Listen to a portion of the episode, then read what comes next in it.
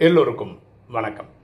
இன்னைக்கு நம்ம பார்க்கக்கூடிய சப்ஜெக்ட் ஷோ அன்கண்டிஷனல் லவ் நிபந்தனையற்ற அன்பை காட்டுங்கள். ஒரு சம்பவத்தை பார்த்துட்டு நீங்கள் டைட்டில் டிஸ்கஸ் பண்ணலாமா?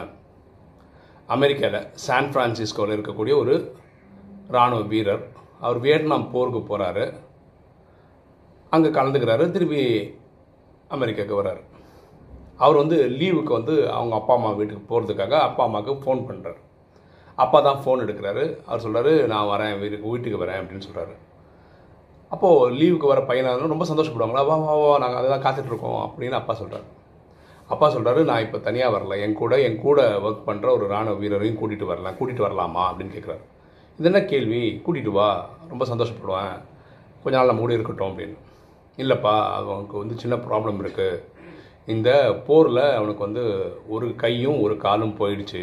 அவன் கொஞ்சம் ஹேண்டிகேப்டு அவன் வரான் ஓகேவா அப்படின்னு கேட்குறாரு ஒன்று ரெண்டு நாள் மேனேஜ் பண்ணிக்கலாம்ப்பா அப்படி எதில் பண்ணிக்கலாம் அது பிரச்சனை இல்லை அப்படின்றான் இல்லை இல்லை இனிமே நான் வந்தால் நான் அங்கே இருக்கும்போது வரைக்கும் அவன் என் கூட தான் இருப்பான். அதனால தான் கேட்குறேன் அப்படின்னு.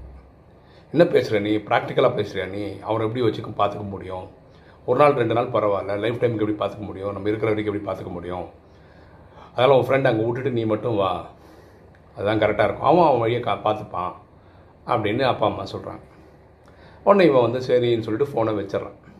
அதுக்கப்புறம் இவன் அப்பா அம்மாவுக்கு ஃபோனே பண்ணலை. ஒரு வாரம் பத்து நாள் கழிஞ்சு பார்த்தா இந்த இராணுவ வீரர் இறந்துறார். அப்புறம் இங்கே இராணுவத்துலேருந்து மெசேஜ் போகுது அவங்க அப்பா அம்மாவுக்கு இந்த மாதிரி உங்கள் மகன் வந்து காலமாயிட்டார்.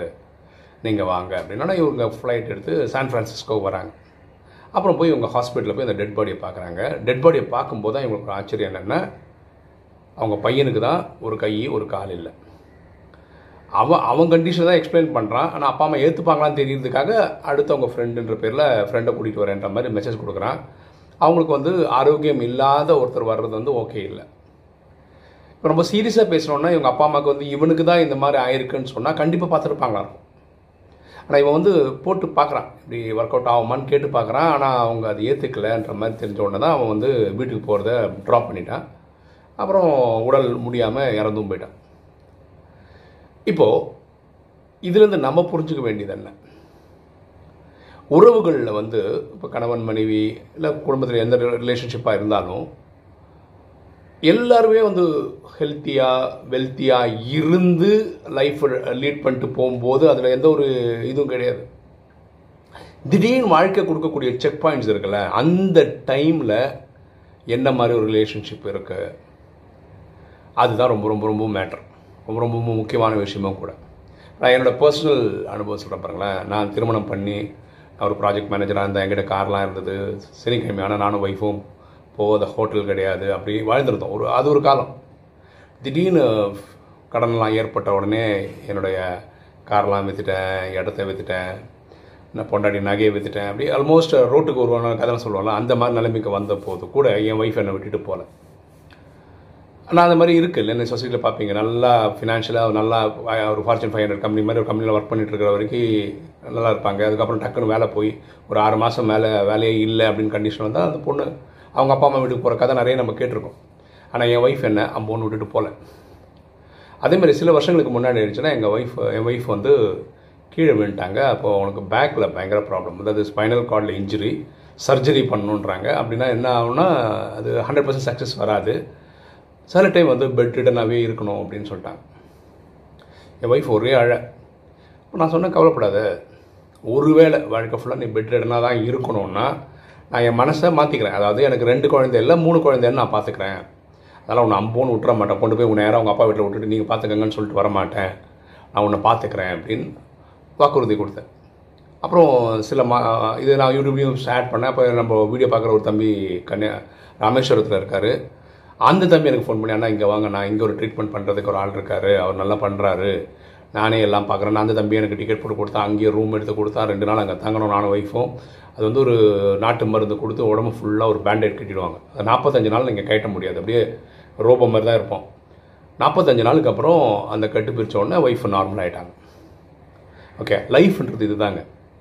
ஒரு ஹெல்த்து விஷயங்களால் ஒருத்தரால் ஒன்றுமே பண்ண முடியாமல் போய் இல்லை பண விஷயத்தில் ஒருத்தர் விட்டாங்க டக்குன்னு ஒருத்தர் அடுத்த பார்ட்னர் அப்புறம் அம்போன்னு விட்டுட்டு போகிறது வந்து வாழ்க்கை கிடையாது.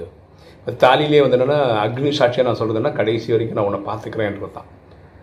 இந்த மாதிரி ஒரு பாண்டிங் குடும்பத்துக்குள்ளே இருக்கணும்.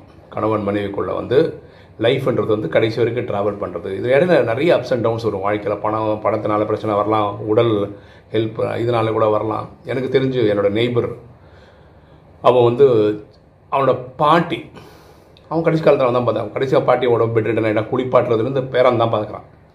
இப்படிப்பட்ட குடும்பமும் இருக்குது எனக்கு வந்து அவனை பார்த்தாவே ஒரு பெரிய மரியாதை. காரணம் அந்த மாதிரி நிறைய வயசு இப்போ எல்லாம் பண்ணுறாங்கன்னா முடியலையா ஓல்டேஜ் ஹோமில் போட்டுறாங்க. இல்லை?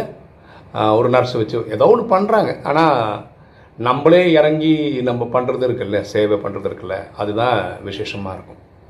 ஓகே இந்த கதை நம்ம சொன்ன கதையில் வந்து அந்த ராணுவ வீரரோட அப்பா அம்மாவுக்கு வந்து பையனுக்கு தான் அப்படி ஆகிடுதான் கண்டிப்பாக பார்த்துருப்பாங்களா இருக்கும்.